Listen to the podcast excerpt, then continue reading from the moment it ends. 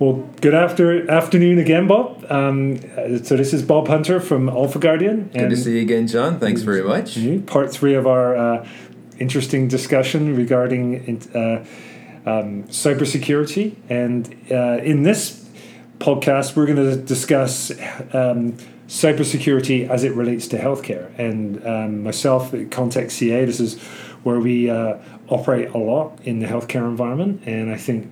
Um, there's a lot of uh, cybersecurity is a very important thing for any facility, but my particularly healthcare. And uh, I think what we're going to touch on in this short discussion is HIPAA. Um, and also the SB 327, which is going to be uh, enforced in January 2020. Right. So, what are we going to do, Bob? How are we going to keep our places safe and secure? It's a great question. So, um, so let's talk about. We, we left off last time. We talked about SB three twenty seven. Uh, we said it requires uh, any connected device sold into the state of California to have both security and, and authentication.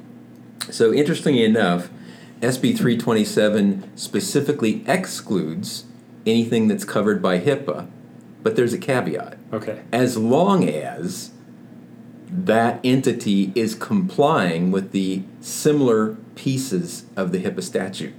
Then most people don't know that in the HIPAA statutes there are sections that call out security for backup power systems and right. environmental systems and whatever. But in fact, there are. Okay. And I just pause there because I, I actually um, you know, been aware of HIPAA for a long time but Bob's actually showed me the sections that explicitly call out emergency power. So I'd encourage any of those electrical engineers and facility owners to, um, you know, if you go to Bob, Bob's website and um, we'll have those sections. And I'll also host them on my website, which is www.contact-ca.com.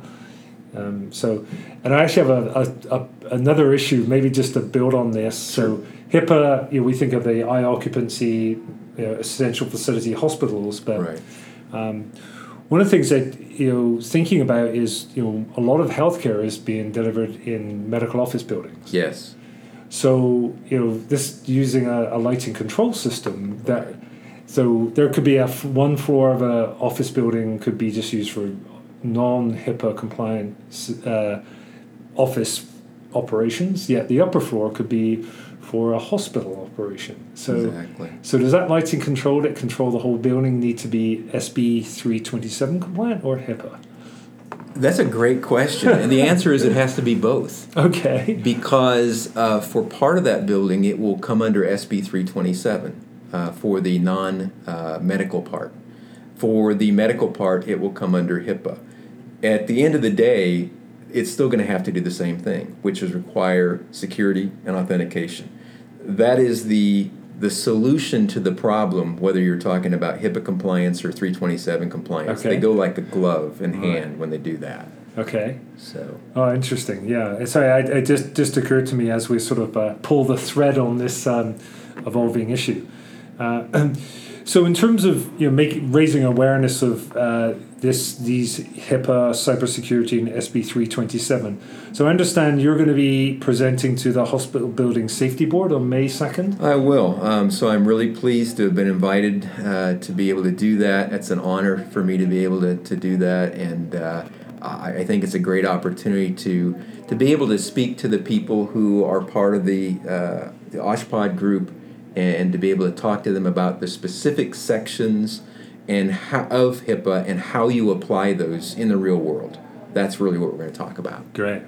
Well, I'm, I'm delighted you're doing that, and uh, certainly those are publicly uh, public events. Uh, you can attend those in uh, via video in um, LA or in person in Sacramento. So again, I guess we'll have the details on our website, but you can also find the meeting details and in any uh, notes will be publicly made available on the hospital hospital building safety board website.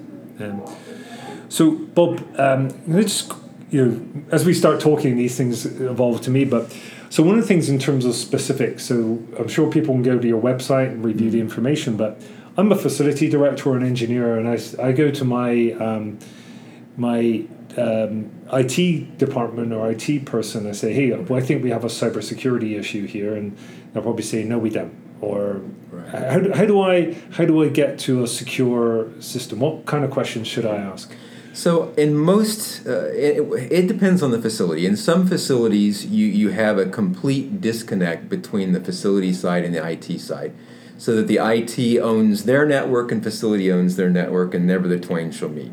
And that's not uncommon. Um, in a hospital, most likely those networks are joined and run by IT. Um, so it is really important to understand um, what authentication is. Um, when you don't have authentication, what can happen?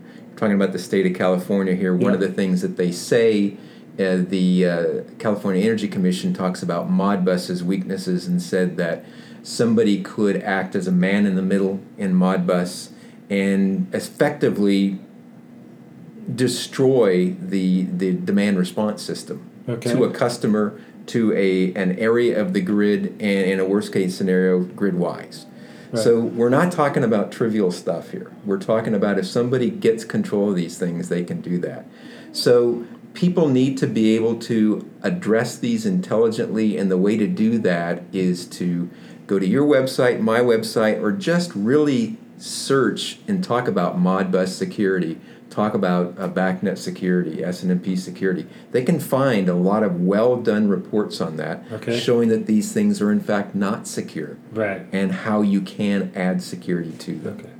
Well, great. Well, well, thank you, Bob. And I, you know, I, again, I encourage people to go to, you know, certainly I'll host it on my website, but also to um, Bob's website. He's got a great, uh, it's a great resource. Um, but yeah, I think educate yourself because I think myself as an electrical engineer, these are, you know, terms that we're using, you know, gateways and, and secure and SB three twenty seven. These are terms that, or that's legislation that I'm not familiar with. Right. And um, yeah, certainly, I think you need we need to have a, a level of education to be able to ask those questions. And speaking as a consultant, we're um, we can't be experts in every area, but we need to know where to where to look. exactly Um, well, good. So that's a, another great, uh, quick, quick summary of uh, some of the challenges and specific to healthcare. And, and delighted you've made me aware, and hopefully those that are listening, the relationship between HIPAA and SB three twenty seven. And um,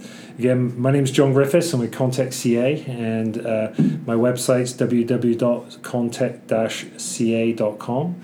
And then Bob, where where would they find your information? They can find our information at uh, alphaguardian.net. Alphaguardian.net. Fantastic. And uh, if you do listen to this, feel free to uh, let us know if there are other things you want to hear about as related to this subject, because certainly um, something is major interest to me. And I think the more we have connected devices in the building, we have benefits that also bring challenges. So, Bob, thank you so much. John, thank you.